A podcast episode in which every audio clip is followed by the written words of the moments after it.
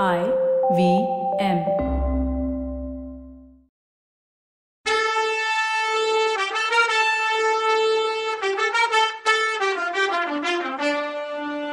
வணக்கங்க.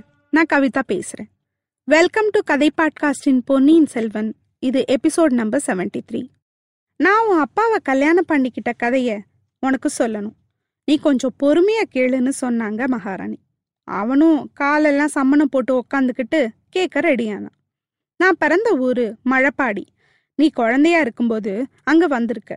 அந்த ஊர்ல இருக்க சிவன் கோயிலையும் பார்த்திருக்க.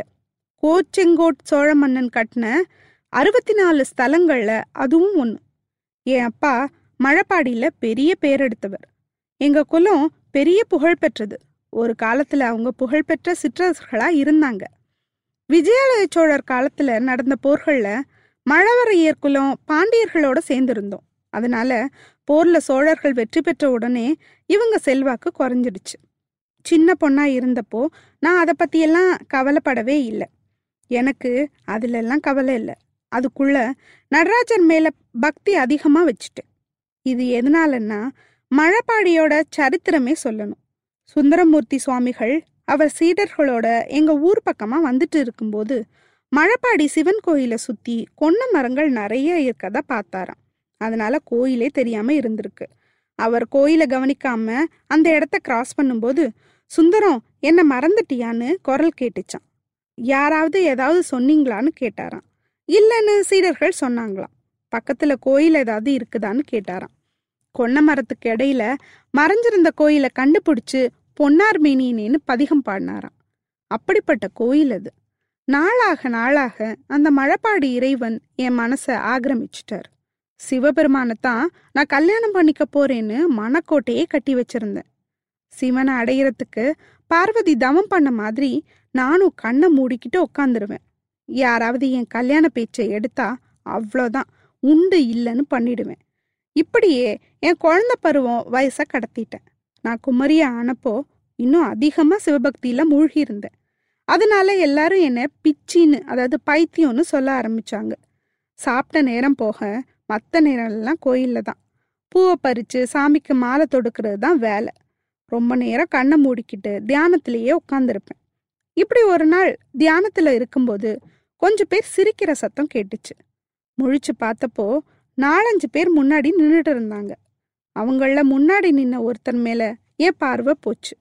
அவர்தான் சிவபெருமான்னு நான் நினைச்சேன். என் கண்ணுக்கு. அவர் அப்படிதான் தெரிஞ்சாரு. என்ன ஆட்கொள்ள வந்துட்டாருன்னு நினைச்சேன். எந்திரிச்சு வணக்கம் சொல்லிட்டு தலை குனிஞ்சு நின்னேன். கண்ணில் இருந்து தண்ணி வழிஞ்சுது. அவர் பார்த்துட்டு யார் இந்த பொண்ணு? ஏன் அழுகிறான்னு கேட்டாரு.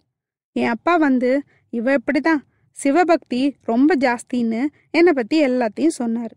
அப்போதான் அவரு அரச குடும்பத்தை சேர்ந்தவர்னு எனக்கு தெரிஞ்சது. எனக்கு அவர் முன்னாடி அழுதது அவமானமா இருந்தது. அங்கிருந்து ஓட்டமா ஓடி வந்துட்டேன். ஆனாலும் அவர் என் பின்னாலேயே வந்தார். அவர்தான் உன் அப்பா கண்டராதித்த தேவர். இப்படி சொல்லிட்டு கொஞ்சம் நிறுத்தினாங்க. பழைய நினைவுகள்லாம் வந்து அவங்க கண்ணில் தண்ணி கொஞ்சம் ஆசுவாசப்படுத்திட்டு பேச ஆரம்பிச்சாங்க. உன் அப்பா பத்தி விவரமெல்லாம் தெரிஞ்சுக்கிட்டேன். கொஞ்ச காலத்துக்கு அப்புறம் அவர் சோழ நாட்டு சக்கரவர்த்தி ஆனார் அப்போ ஆரம்பிச்சு எல்லா சிவஸ்தலங்களுக்கும் போயிட்டு இருந்தாரு. அவருக்கு வயசு நாற்பது ஆயிருந்தது. முன்னாடி அவர் கல்யாணம் பண்ணியிருந்தவ இறந்து போயிட்டா. மறுபடி கல்யாணம் பண்ணிக்கிற ஐடியாவே அவருக்கு இல்லை. ஆனா என்ன பார்த்தப்புறம் அவர் கொஞ்சம் டிஸ்டர்ப் ஆயிட்டார். என் அப்பா முன்னால என் இஷ்டத்தை கேட்டார். எனக்கு பரிபூர்ண சம்மதம். சிவபெருமானே நேர்ல வந்துட்டாருன்னு பூரிச்சு போயிருந்தேன். கல்யாணம் நடந்துச்சு. அப்புறம் உன் தாத்தா என்னோட அப்பா அவருக்கு மழவரையருங்கிற பட்டம் திரும்ப கிடைச்சிது. தம்பி எனக்கும் உன் அப்பாவுக்கும் கல்யாணம் நடந்த பின்னாடி நாங்கள் ரெண்டு பேரும் மனசு விட்டு பேசினோம். ஒரு முடிவுக்கு வந்தோம். சிவபெருமானுக்கு சேவை செய்யறதுக்கே எங்கள் வாழ்நாளெல்லாம் அர்ப்பணிக்கிறதுன்னும் ரெண்டு பேரும் குழந்தை பெத்துக்க போறதில்லைன்னு முடிவு பண்ணோம். அதுக்கு ஒரு முக்கியமான காரணம் இருந்துச்சு. இதெல்லாம் உன்கிட்ட சொல்ல வேண்டிய அவசியம் வரும்னு நான் கனவுல கூட நினைச்சதில்ல. உன் அப்பா பதவியில உட்காரும்போது சோழ ராஜ்யத்துல ஒரு சங்கடம். உன் தாத்தா பராந்தக சக்கரவர்த்தி பெரிய வீரர். அவரோட கடைசி காலத்துல நாட்டுக்கும் ராஜ குடும்பத்துக்கும் நிறைய விபத்து. அப்போ ரெட்டமண்டலத்து போர் நடந்துச்சு. குருச்சேத்திர போர் மாதிரி இருந்துச்சு அது. அதுல பல லட்சம் வீரர்கள் சோழ நாடு இழந்துருச்சு. அந்த போர்ல தலைமை தாங்கி போன ராஜாதித்தர் அதாவது உன் பெரியப்பா பலியாயிட்டார். உன் சித்தப்பா அறிஞ்சயர் பயங்கர காயம் பட்டுட்டார். ஆனா அவர் எங்க இருக்காருன்னு விவரமே அப்ப கிடைக்கல. அறிஞ்சயரோட மூத்த பிள்ளை சுந்தர சோழர். ஈழத்துக்கு போருக்கு போனார். ஆனா அவர் என்ன ஆனார்னு செய்தியே இல்லை. அப்போ உன் தாத்தா பக்கத்துல இருந்தது. உன் அப்பா ஒருத்தர் தான். உன் அப்பாவுக்கானா யுத்தம்னாலே பிடிக்காது. நாடாளுற ஆசையே இல்லை. போரெல்லாம் ஏன் பண்றீங்கன்னு சொந்த குடும்பத்திலேயே வாதாடுவார். முழுசா சிவபக்தி தான். ஆயுதத்தை கையால கூட தொடரமாட்டார் யுத்த தந்திரம் போர் முறை இதெல்லாம் எதுவுமே தெரியாது. பொய்யும் புனையும் சுருட்டும் வஞ்சகமும் வேஷமும் சூழ்ச்சியும் நிறைஞ்சது அரசியல்னு அவர் நம்பினார். திருடன் ஒருத்தர் பொருளை திருடுறதுக்கும் போர்ல இன்னொரு நாட்டை பிடிக்கிறதுக்கும் என்ன வித்தியாசம்னு கேட்குற ஆள் அவர். ஆனா விதினால அவரே அந்த பதவியில உட்கார வேண்டிய நிலைமை வந்துருச்சு.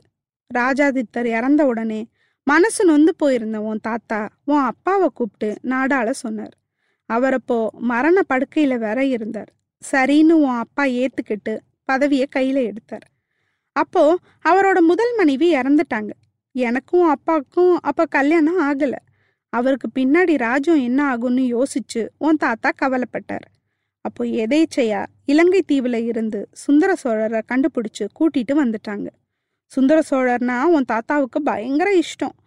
பராந்தக சுந்தர சோழர்னு அவர் பேரை வச்சிருக்க பேரனாச்சே. யாரோ இவர் மூலமா சோழக்குளம் நிலைக்கும்னு சொன்னதுனால வேற அவரை பயங்கரமா செல்லம் கொடுத்து வளர்த்துருந்தார்.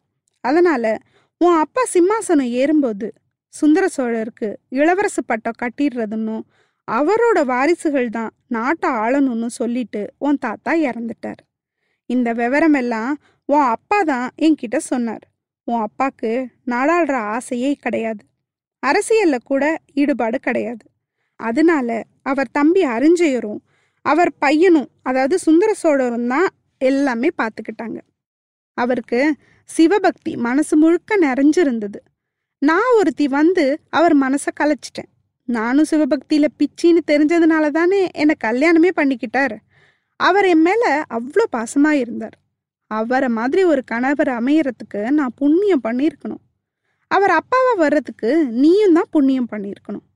இறைவனை கண்ணால பார்த்தவங்க ரொம்ப சில பேர் தான். உன் அப்பாவை இறைவன் நேராக வந்து காட்சி தந்து அழைச்சிட்டு போனார். அப்படிப்பட்ட உன் அப்பாவோட விருப்பத்தை நிறைவேத்துறது நம்ம ரெண்டு பேரோட கடமை இல்லையா அப்படின்னு சொல்லி முடிச்சாங்க. இதெல்லாம் மதுராந்தகர் காதில் ஏறி இருக்கும்னு நினைக்கிறீங்க? அது எப்படிம்மா? என் அப்பா என்கிட்ட ஒண்ணுமே சொல்லலையே.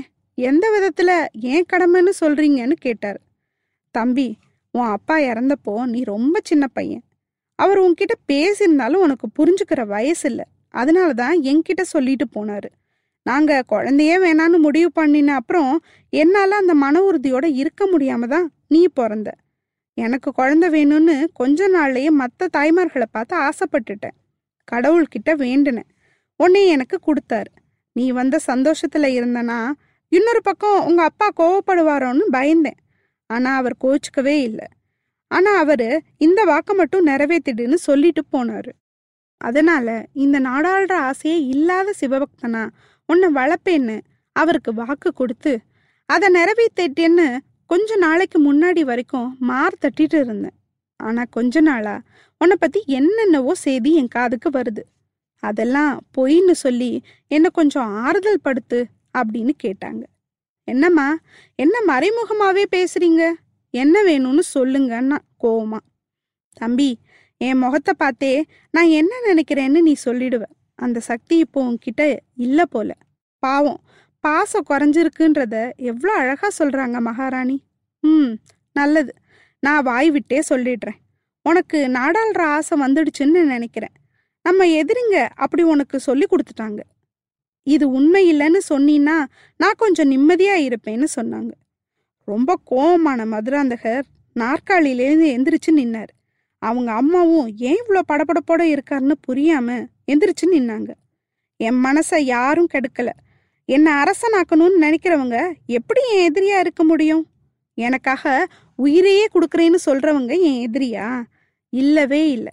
என் ஜென்ம எதிரி யார் தெரியுமா? என்னை பெத்த நீதான்னாரு. ச்சே என்ன மனுஷன் இவன்? அம்மாவை போய் எதிரின்னு யாராவது சொல்லுவாங்களா? உனக்கு இரலாம் போட்டு மரியாதை கொடுத்தா நீ இதுவும் பேசுவ இன்னும் பேசுவ. இனிமே அவன் இவன்ற ஏகவசனம்தான் யாருக்கிட்ட? ம்? ஆத்திரம் அவன் கண்ணை மறைச்சுது. சின்னவர் என்ன சொல்லி அனுப்புனாரு? நல்லபடியா பேசி அம்மா மனசை மாத்துங்கன்னு. ஆனா இவன் பண்றது என்ன? ஆமா நீ தான் என் ஜென்ம சத்ரு. நீயும் ஒரு தாயா? இல்ல நீ ஒரு பொண்ணே இல்ல. உலகத்துல உள்ள அம்மா எல்லாம் பசங்களுக்காக என்னென்ன செய்வாங்க? கதையில எல்லாம் சொல்லுவாங்களே ஆனா நீ அம்மான்ற குணத்துக்கு எதிரா பண்ற. நீ அரக்கியா? நான் உனக்கு என்ன துரோகம் பண்ணேன் எனக்கு சேர வேண்டிய நாட்டை புடுங்கி இன்னொருத்தனுக்கு கொடுக்கறதுல அப்படி என்ன சந்தோஷம் உனக்கு? அப்பாவோட விருப்பம்னு சொல்ற சாட்சி என்ன? எனக்கு கெட்டது சொல்லி கொடுக்கறாங்கன்னா உனக்கு யாரு சொல்லி கொடுக்குறா? என்னைய உனக்கு எதிரியாக்க பாக்குறாங்களா? நியாயமா சோழ நாடு எனக்கு தான் கிடைக்கணும். அதை நான் கைப்பத்தாம விட மாட்டேன்னு நீ சொன்னாலும் சரி யாரு சொன்னாலும் சரி கரிகால் பெருவாளத்தான் அணிஞ்ச மணிமகுடம் எனக்கு வேணும். நீ கொடுத்தியேன்னு இத்தனை நாளா இந்த ருத்ராட்ச மாலையை போட்டிருந்தேன். என்னை கோழையாக்கி ஆண்மை வீரம் இல்லாதவனாக்கி மக்கள் எல்லாம் என்னை பார்த்து கைத்தட்டி சிரிக்கிற மாதிரி பண்ணிட்ட. இதை நீயே வச்சுக்கோ அப்படின்னு ருத்ராட்ச மாலையை அவசரமா கழட்ட பார்த்தான். ஆனா அது உறுதியா இருந்து அவனால கழட்ட முடியல. பைத்தியம் மாதிரி ஆயிட்டான். மதுராந்தகன் அழகுல சுந்தர சோழர் மாதிரி சுந்தர சோழரோட பிள்ளைங்க யாரும் அவர் மாதிரி அழகா இல்ல. இவன் தான் அப்படி இருந்தான். ஒரு பெண்மைத்தனமான வசீகரம் அவன்கிட்ட இருந்துச்சு. அந்த அழகு முகம் ஆத்திரத்தாலையும் கோவத்தாலையும் செவந்து விகாரமா அதாவது அழகே இல்லாம தெரிஞ்சுது. பார்க்க முடியாம செம்பியன் மாதவி கண்ணை மூடிக்கிட்டாங்க. அவன் சத்தம் போட்டு நிறுத்தினப்புறம் கண்ணை திறந்தாங்க. தம்பி கொஞ்சம் அமைதியா இரு. நான் அரக்கின்னே நினைச்சுக்கோ பரவாயில்ல. ஆனா நான் சொல்றத கொஞ்சம் காது கொடுத்து கேளுன்னு சொன்னாங்க. நிறைய பேருக்கு நான் தம்பின்னு மதுராந்தகரை சொல்றேனே ஒரு அம்மா அப்படி போய் மகனை கூப்பிடுவாங்களான்னு நிறைய பேருக்கு தோணும். ஆனா தஞ்சாவூர்ல அப்படிதான் கூப்பிடுவாங்க. இந்த கதையில கல்கி எழுதும்போது மகனே குழந்தாய்ன்னு குறிப்பிட்டு எழுதியிருக்காரு. அப்படியே நானும் சொன்னா நாடகத்தனமா இருக்கும்னு தோணுச்சு. அதனால நான் தம்பின்னு மென்ஷன் பண்றேன். அடுத்த எபிசோட்ல இன்னும் என்ன நடக்குதுன்னு பார்க்கலாம். அது வரைக்கும் நன்றி வணக்கம்.